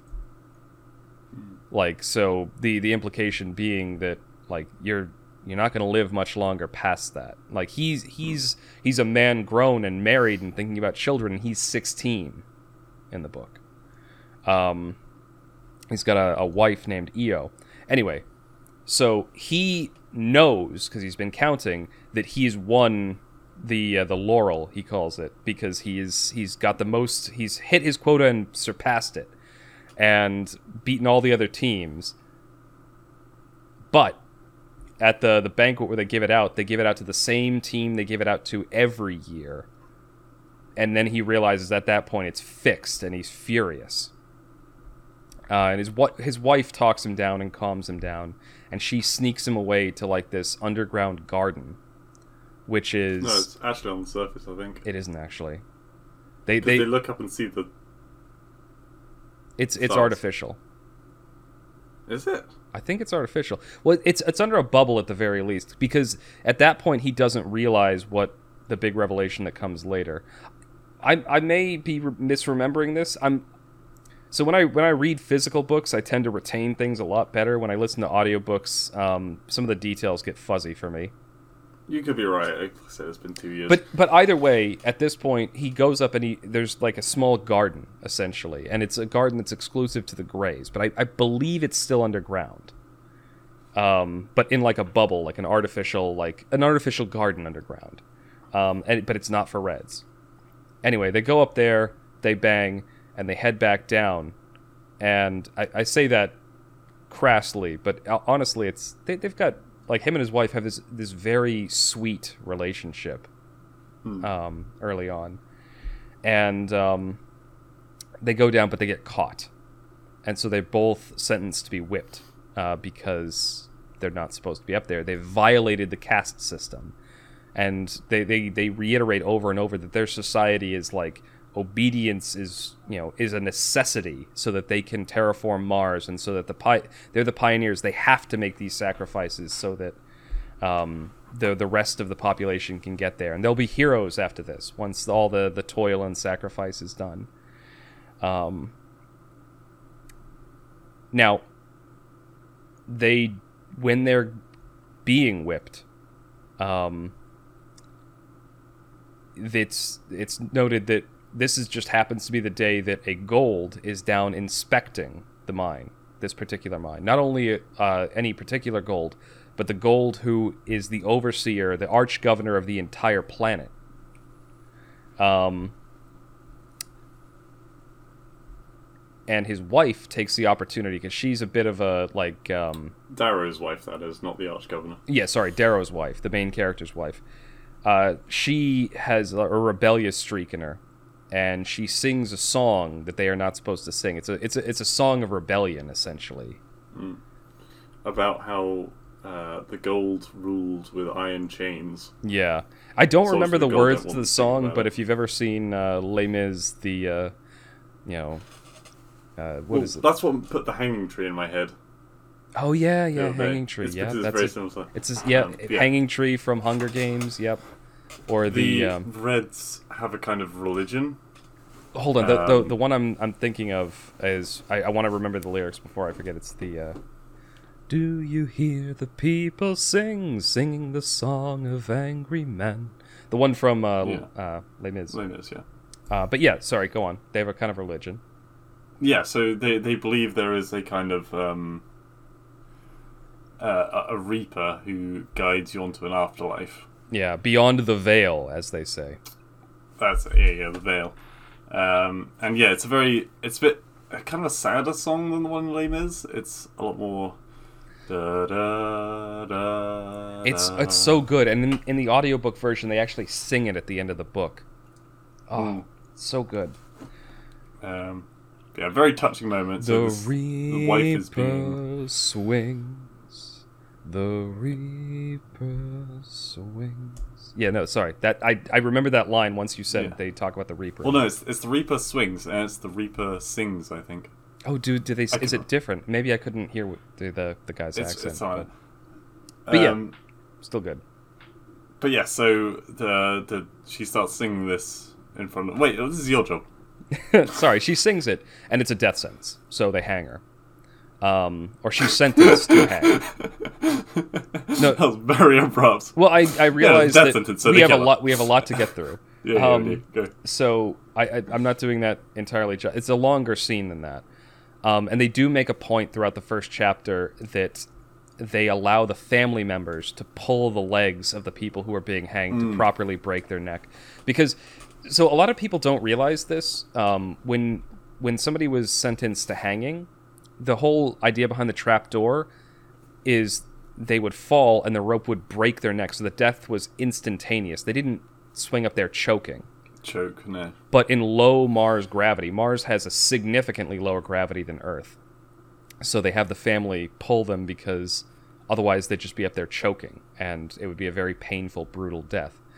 Um, and so he has to go up there and pull his wife's legs to break her neck. Um, again, brutal. And it, it again reinforces how harsh and rough this society is. But over and over, even in his own mind and his own ruminations, Darrow is going like, you know, this is necessary because of because of we, we need to terraform Mars. We're sacrificing all of this for the future of mankind. Um anyway, so him and his grief, he goes up and he does something else, which is illegal. Her body is meant to be left up there because so she actually sings the song on the uh, while she's being hung too, and they they allow that for her last words. And so he goes up and he wants to bury her, uh, which is also illegal. She's supposed to be just left up there to rot, to, as an example. Um, and on his way up there, his uncle doesn't necessarily try to stop him, but you know, just hands him a flask and has him drink it, and then he goes up, cuts his wife's body down, and um, then they sentence him to hang. And he does, but he doesn't die because whatever his uncle gave him was something to make his heart stop, and then somebody moved him into a tunnel, and he he wakes up, and there are people picking him up and like moving him, and they turn out to be a, a group, a terrorist group that was mentioned earlier, the Sons of Ares, essentially Reds who are trying to rebel against the Order. and they take him up, and he meets one of their uh, like faction leaders, who reveals that there's a lot more. Like he brings him up to the actual surface, and he sees that there are cities, there are gardens, there's no domes. The like the, the atmosphere has been terraformed. There's greenery out on the landscape. Like he sees all these other colors he didn't know about. The pinks Blue mentioned, the blues, they, there are greens, there are there are browns, there are violets. All these different colors of caste, which he didn't know existed. The golds are still on top, and they still, you know, float about in their their hover boots. They've got you know bottles of wine. They're going for a picnic out in a garden. And Although there are two kinds of gold. there are and that is revealed to him next is that like within within the castes there are castes so they have what are called the low reds and the high reds the low reds are the ones like him who know nothing about what goes on on the surface they just mine in that, that society with that same lie there are the the high reds which are the reds that live above the surface and they act as you know janitors and laborers and you know street sweepers or whatever um, and then amongst the golds, there are what are called the pixies, which are just the golds that are indulgent. They live their lives in luxury. You know, they flirt, they eat, they drink, and they do practically nothing. Then there are like what are called the iron golds, the golds who are like, you know, they're warriors, they're commanders, they're people who are you know military there there are politicians there are bureaucrats which are referred to as like the copper the copper golds or the bronze golds or whatever. So that's that's the first bit. Do you want to like stop and you know do a little chat about uh, that before we move on? I mean, I feel like we can chat as we go. Um, i mean but any any Yeah. thoughts I, I i definitely have things to say about that first bit that i haven't yet so also, I I have no doubt that we're not going to get onto the second book, by the way, at all. Because we're like, Oh, no. a- I- we just got past the tutorial and we're halfway through the. We, we are, and I think that. So I'm going to do two things. I think that this is probably going to go over, but second of all, Yeah. I think that I'm going to publish this as an independent segment on the YouTube channel, just because. Okay. I I, mean, maybe wait until we've done all the segments for the trilogy. Oh, we can we can stitch them together. That'd be cool. All right, but let's let's not let's not uh like Yeah. metagame a little bit too much here. Uh, so yeah, so the the Sons of Ares, your typical typical group, but they also have higher connections. So Reds are not stupid. yeah, Um, yeah. Th- th- that's something that's made clear. They're they're all the the classes are physically distinct, and they have some biological and technical modifications depending on your class. But unlike so a while back I talked about Brave New World where they have the different classes in that, the the gammas and the alphas and the betas and the deltas. In mm-hmm. that book they actually physically altered the mental capacity of the lower classes to make them more stupid. They don't do that in this world. well, They make the upper classes more smart, but they don't really alter the lower. uh, So you go on. What were you going to say? there is, and I'm not gonna. I'm, I'm just gonna very briefly like brush up against this fact because it's something that you'll learn later. Um, there are some classes that there's one in particular I'm thinking of where they are purposefully uh, born into a uh, ice age level um, uh, uh, uh, history of time. Like they're they're born into clans of people who know nothing about technology. Are you talking about the Obsidians? Yes, They but they've you haven't allu- experienced to what level it is yet. yeah. It was a guess. It was a, it, that was a guess on my part because they've alluded to the fact that the Obsidians have a fear of technology. So Yeah, they're they're they're brought up in a very different way to all the other classes. Hmm. Maybe not the blues because the blues are kind of weird. They have They- like computer chips in their heads and stuff. But Yeah. uh, sorry, we're we're we're, we're kind of talking about like uh, the the world in general, but yeah. but that first part, like, what were your thoughts on it? um, Like, did you? it's very emotional. The first part. It is. Well, it, it's not it- particularly exciting, but it's very emotional. Yeah. You you really the author does a very good job of making you really feel like the anguish and struggle. Hmm. Like I mean, he just had to kill his wife. Like, how much more anguished can you be? yeah, and, And it gives him a real drive to do what he does in the rest of the story. It does, and it's one of those things where I feel like a bit of the weight and a bit of the like the moral depth might be lost on a lot of modern audiences who don't do too much of a read of history because like that kind of brutal struggle and life um it wasn't uncommon even 200 years ago even 100 years ago. Um, you you had to deal with that sort of like life and death and you know making a choice and working and stuff like that. And we we look at it as horrible now, like with our modern luxuries, but. Yeah. But we're not working down in a coal mine. so- Exactly. Yeah. The pe- for the people who did that, it was a way of life, and it's not necessarily a way of life that they feel like they they need to get away from or something like that. It was just like you know, I work in the mines because my uncle worked in the mines, and I worked in the mines because my father worked in the mines, and I'm proud of my work. I'm a Helldiver. That sort of thing. Um, should get to the next? Because the next bit's a bit fucky, isn't it? I I God, the, I love the next bit. Um, well, oh oh, you're talking. Are you talking about before the? Okay. Um, I'm talking about before the institution. you're right. So the next bit, uh, he finds out what his mission is going. Like his um. You know, they they convince him through several means to try to to join the Sons of Ares, mainly by showing him all of this and the fact that they've been lied to their entire lives um, and the fact that his wife's like sacrifice was just so little, right, in the eyes of all of this. Not only have they terraformed Mars, he finds out, but they've terraformed all of the planets, all of the moons. There, there are colonies stretching out across the solar system, everywhere. Um, and it's implied that even further beyond that, but they so far they haven't talked about anything pla- past Pluto, where I am in the second book. Um, but yeah, so through this way they convince him and they give him a mission, and he he honestly he says in the book that he would rather just be given a bomb or a gun and go out as a just like a ah rage and then blow something up, but they Yeah. give him a, a different mission because he pa- he passes a test that allows him to join them, and the mission so he's- he's established as being very clever despite the fact despite his low origins and so they bring him to uh, somebody who's called a carver a violet.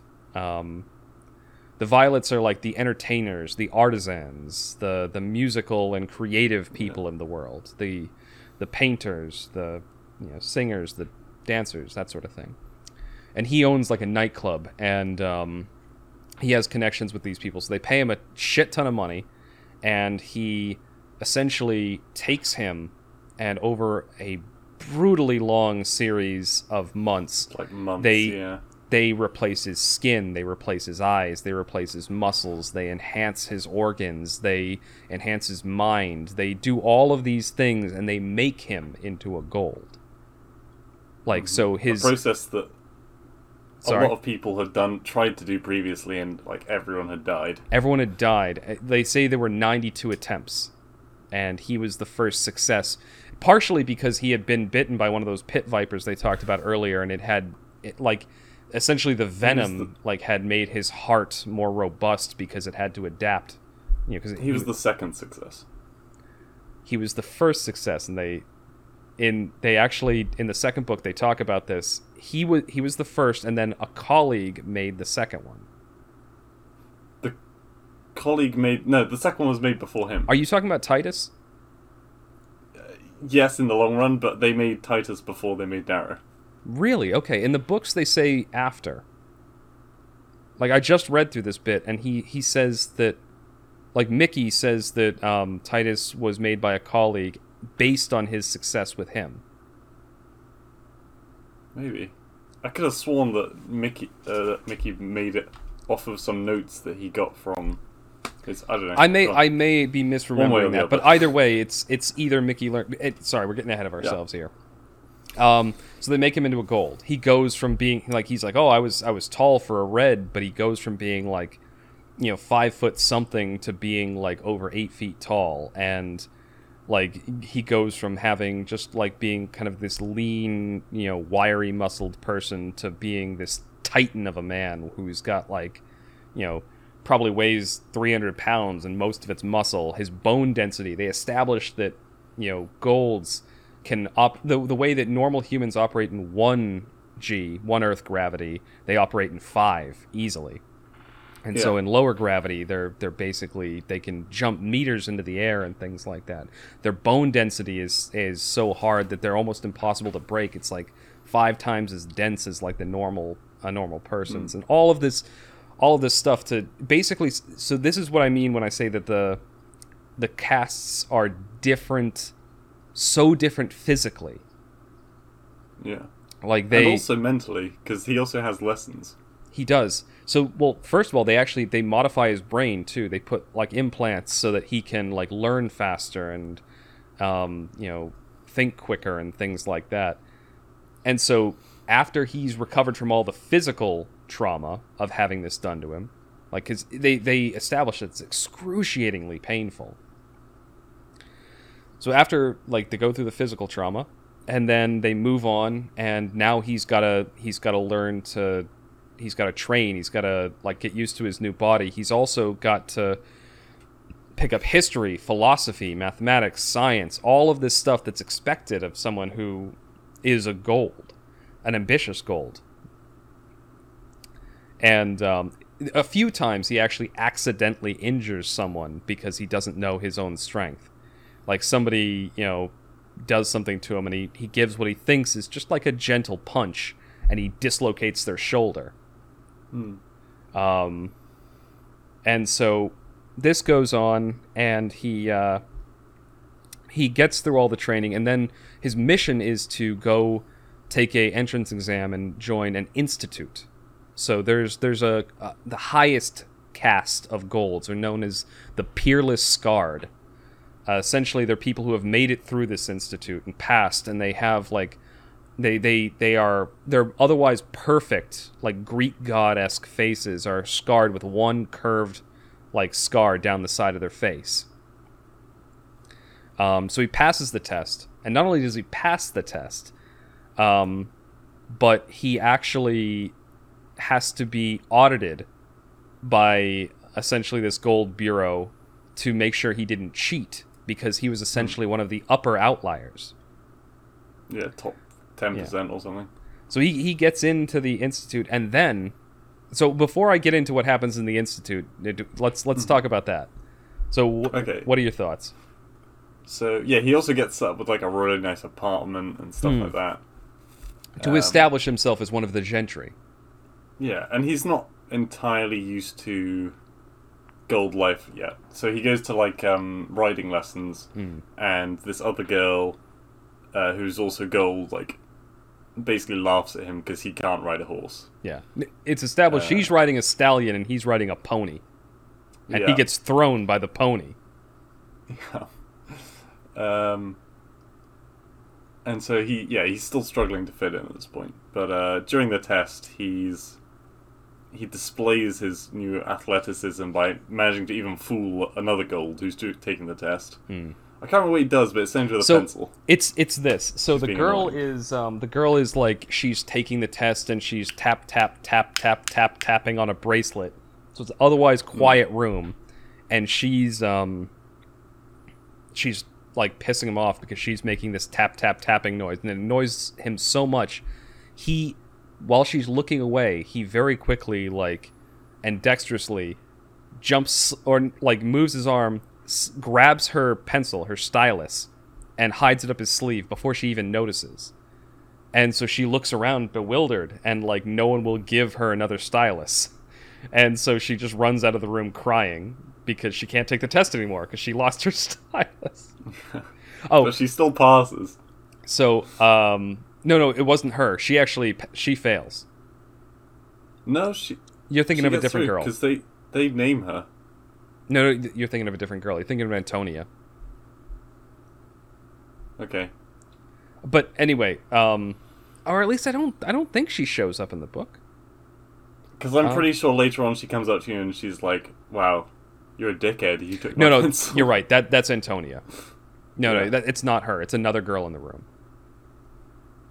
Right. Yeah, I know. I know who you're talking about. She does come up and tell him he's a dickhead, but that's a different girl. Uh, she's a girl that Right. saw him do that. No, the teacher saw him do it. Yep, but there are two two people in the room that saw him do it, and Okay. they come up to him after and tell him about it. I'll, I'll, Anyway, I'll, I'll it's get to an important detail. So it isn't an important detail, but it is later because they become major characters. So Antonia is she comes up to him and she calls him a cutter as she walks past him out of the test room, which he establishes is she, she's calling him ruthless essentially because of what he did to the other girl. And then the other person that comes up to him is named uh, Cassius, who is another guy in the room who says, um, yeah, "It's good that you did that. I was about to take that girl's eyes out," or something like that. Um, yeah. also, uh, fun little anecdote from my younger life. We had to take uh, standardized tests in the U.S. I'm sure you probably had to in school as well. Um, during one of them, one of my friends had a bit of a cold, and he was sniffling like during the test, and it was pissing off a girl like behind him. And she very like during one of the breaks, she very passive aggressively took like 20 tissues out of a tissue box and then slammed him on his desk, and then went back to her seat. So my friend and I'm I'm always I love this story. He took all of them at once and just wiped his nose on them once and then threw them all in the trash. And then just turned back at her and was like, "Thanks." And then continued to sniffle for the rest of the test. Oh, that made me laugh. Anyway, sorry. You were saying. Well, no. uh, What was I saying? You were talking about uh, what happened during the test and his interaction with the golds. Um, Well, no, I'm saying that was kind of a small detail. We should move on because we're already at 30 minute mark. We're gonna have to split this into two for this book. are we? I, I mean, unless we're gonna have a hour long segment. We might. I know you have uh, you have stuff to do in an hour from now, so I, I won't keep us still. If We'll- it we'll does, get to the point after the um the, the first test. I think I think once we get to the institute, things are going to speed up because Okay. quite a lot of events happen, and really there isn't a whole lot of analysis to be done there. But it, anyway, it's established that there are certain modes of acting, ways of speaking that golds use that reds don't, and that reds use that golds don't. Like for instance, the reds would swear by saying bloodydamn, but the golds would swear by saying gorydamn. Something like that. And that does become relevant in the book. Anyway, they move on. He passes the exam with flying colors, and then he is admitted into the institute. So they go in. There's a big gathering of all the people. He meets some some interesting characters on the train ride over to the uh, to the opening ceremony, and the guy who hung his wife, the arch governor of Mars, gives a long speech about the fall of democracy and the folly and the need to have natural selection and to be strong because the Golds conquered all of the planet. Oh, that's that's the other thing. Um, a bit of lore that is established in the book is that the way the current society came up from our modern time, Earth colonized the moon because the moon was the logical place to build ships and colonize the rest of the, the solar system because it was too costly to build them on Earth and then fly them up out of space so you have to escape gravity. But the moon has practically no gravity, so. And then the moon was like, well, we're doing all this work. Fuck it. We'll, and they rebelled and they launched a war against Earth. That was the Golds. And they beat Earth. And so Lu- the, the moon is essentially the, the hub of civilization in this world. And they established the caste system. And so essentially the current society was founded by conquerors, people who had ventured out from their their moon and taken over the rest of the, the solar system. Um, anyway, gives the the opening ceremony. They go into a underground room, or not an underground room. They go into a big dining hall, and they based on their scores they go into different tables and they talk and chat with each other and socialize and Think like Hogwarts. yeah exactly it's like hogwarts after the, the opening ceremony it has a very it, it honestly It it made feels a far better opening ceremony if what happened next happened in Hogwarts. oh my god yeah can you imagine something oh, okay sorry I'll, I'll say that i don't want yeah, to yeah, yeah. Um, so they have the opening ceremony again. Yeah, like Blue said, think like the opening ceremony in the the, the beginning of the first Hogwarts book or the first Hogwarts movie. If you're like me and didn't read the books. They then go off to bed and it's soft, and he's like, "Oh, this isn't harsh at all. This is just nice and easy and relaxed. If this is what the gold thinks is, you know, harsh, then clearly they deserve to be overthrown, and so on and so on." Um, and then in the middle of the night, like obsidians break in. They're kind of like the the bruisers of this world. Like they're like nine feet tall and just nothing but muscle and um wa- like pure war- br- purebred warriors. Yeah, brick shithouses. Yeah, exactly. And they they are beating the ever loving shit out of him. And he he at first is like indignant. Oh God, I've been found out and whatnot. But he sees that this is they, they're wearing gold rings, and so they're he's like, oh, this is all part of the test. This is all part of what's supposed to happen. So they beat the fuck out of him. They drag him into a room and throw him naked into a room with um, you know one other gold who's very also very indignant about being beaten. And then uh, like one of the people who picked him comes in and goes, "Okay, only one of you leaves this room alive." Tosses a gold ring on the floor and then leaves. And the the person he has to fight is somebody he met on the train who he like seems like very nice and sweet and a good person. Um, Probably the nicest gold he's ever he's met so far. Exactly. Um, but he realizes that, and so he tries to tell him like, just just walk away, just leave, give me the ring and get out of here. And the, the, guy's like, no, no, no, I can't, I can't disappoint my house, I can't disappoint my family, I have to. And he squares up to fight. And that guy is like So- a trained. He's sorry. I was just gonna say, so this guy's called Julian, right? Yeah, Uh, the brother of Cassius. I'm pretty sure they know that at that time. they do. Yep. Uh, and Julian and Cassius come from like the probably the second highest noble family on the planet of Mars. The rival family to the arch governor of Mars, in fact. And so the rite of passage of them completing this institution is a 100% has to happen because they cannot be seen to be embarrassed. They have to be the strongest of the strong. Even though Julian is like the poet type, he is the um what's the guy from Sobrante, our little brother?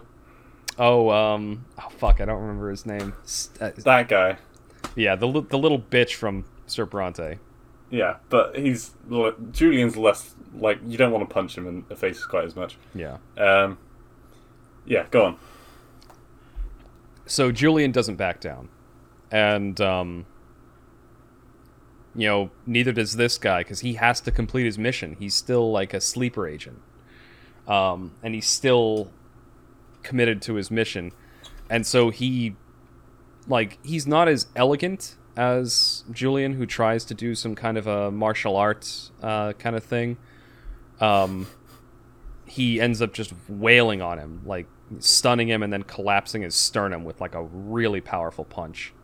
Yeah. And um, yeah, then he he walks like bleeding and you know broken from the room. He's it clearly traumatized by the fact that he just had to kill someone. Um, like the the whole experience, it, it's hammered in like how much this really traumatizes uh, Darrow. So he gets out to the room, and one he meets one of his other like one of his closest, a person who becomes one of his closest confidants throughout the whole series. Um, the poet guy, I can't remember his name for some reason. Oh, um, yeah. Uh, fuck. Yeah, it's it's not. I can't remember his name. There's Yeah. a very poetic character, and it, it might come to me, but he becomes a very close confidant throughout the entire series, and uh, he and the uh, the main character kind of confide in each other, and that guy says that you know after going through that, he kind of suspects that there were a ton of people who like they they admitted these people just The to have them killed. Exactly. Yeah. They were they were people who sc- and it, it is confirmed later that the top 1% of the people who applied and took the test they get in and the bottom 1% of the people who applied they get in. And the bottom 1% are just there to get killed. But not all of the top one percent won their matches. Exactly. And the, I think one of the guys who is the, the guy who tells them about this tells them like every now and again Darwin has a surprise. And um, like one of the most perfect, one of the the high the like, highest scorer. the Yeah. highest scorer, he ends up dying getting his throat crushed by one of the people who was a low scorer. Um, and so a few low scorers make it through, but mostly it's the it works the way intended. And it's also revealed a little bit later in the book that um, like the gold society, the golds are just as brutal on themselves as they are to the rest of society, because they have a department of quality control that um, ensures that, that thinks that the perfect ratio is about 13.12% of all golds should die before one year old. And they Yeah. think that there's a certain percentage of golds that need to die in the institute. They they literally have taken natural selection as like a core doctrine of their society. yeah. Uh, so, like, even though they, they treat the lower castes extremely brutal, they treat each other just as brutally.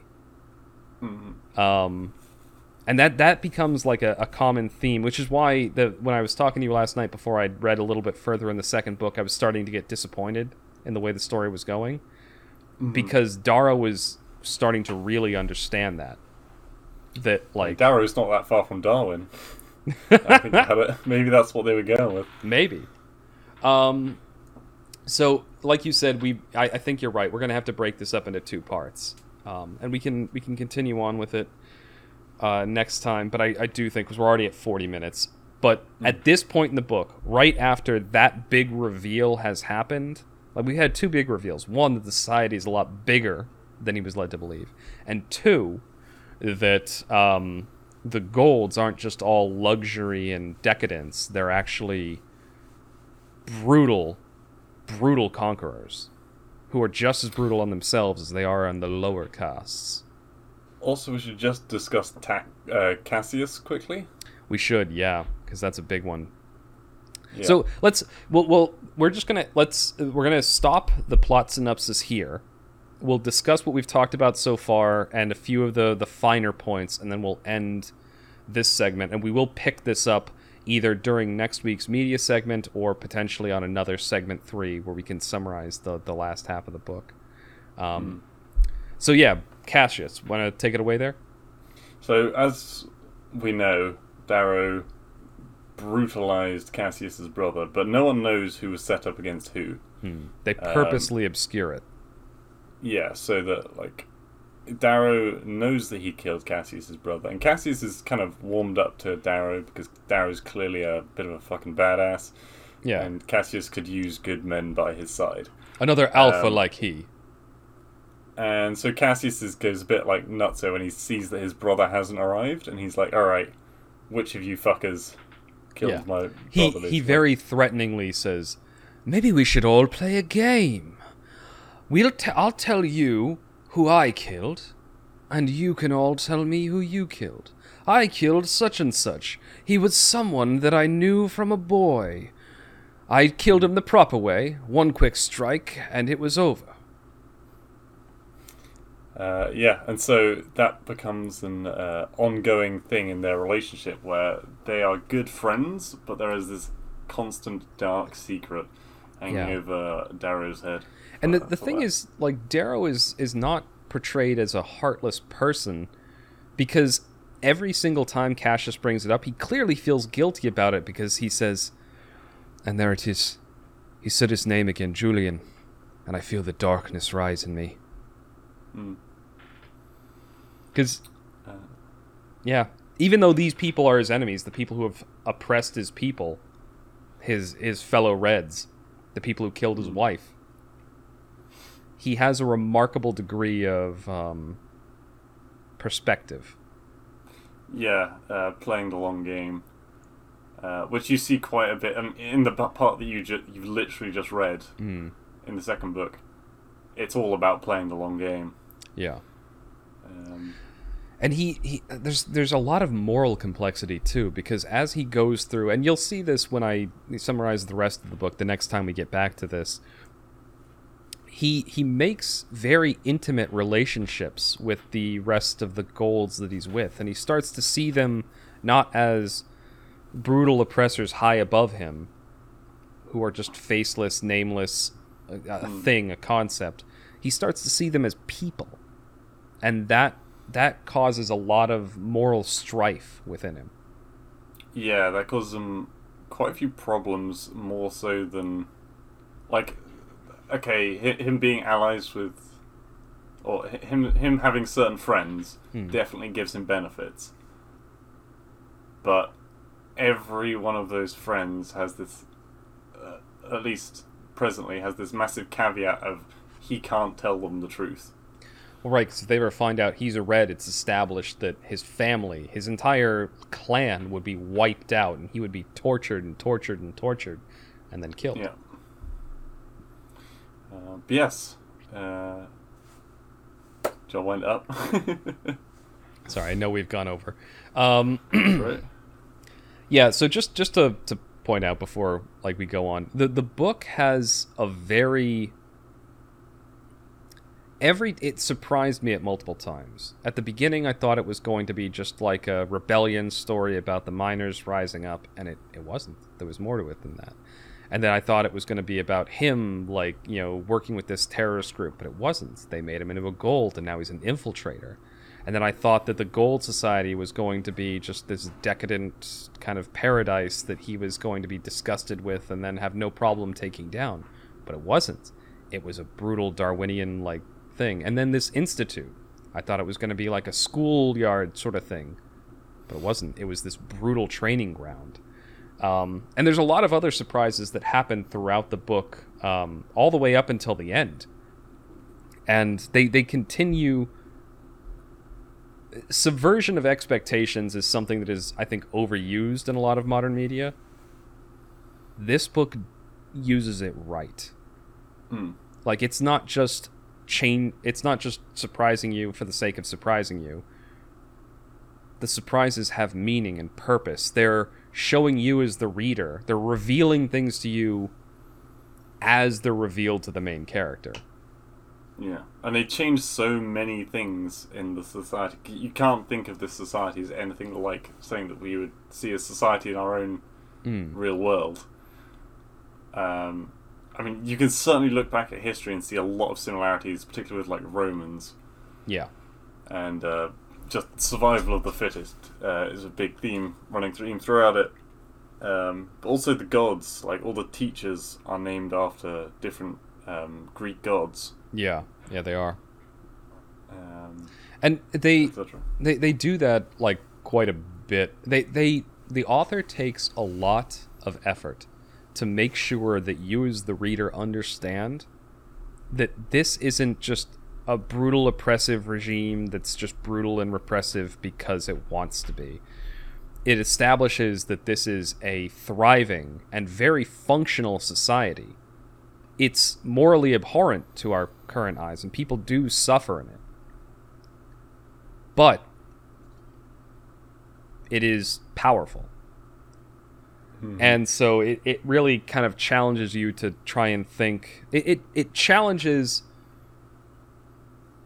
It puts it puts morality against rationality a lot, and it does it in a in a lot of very clever ways. It's just it, it's such a good book.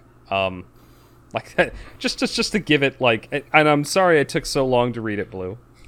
just No, no, but yeah, no, I really enjoyed it. Um, and we will get on to this. We, we are going on. We're coming up on two hours for the podcast, so I think we're going to have to end it there. Uh, I w- there will be a part two to this, um, probably next week, just so it's still fresh in my mind. I can do a proper. I imagine there's going to be at least six parts to this in the long run for the trilogy.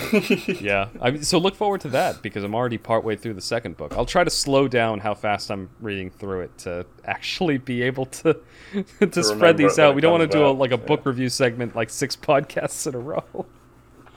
Or maybe we do. Who knows? If you guys enjoy this, let us know. Um, also, next week we can because it's another one of the, the Oh, yeah, yeah. ones. Yeah, I definitely. I think next week we'll definitely do the second part of this because we'll finish Red Rising. Yeah. Yeah. Either in the media or in the third segment, but anyway, I'm not gonna not gonna hammer this on too long. Um, thank you all for listening. This has been episode 46 of the TMCJ podcast. Uh, we hope you will tune in again soon. Don't be an oppressive race.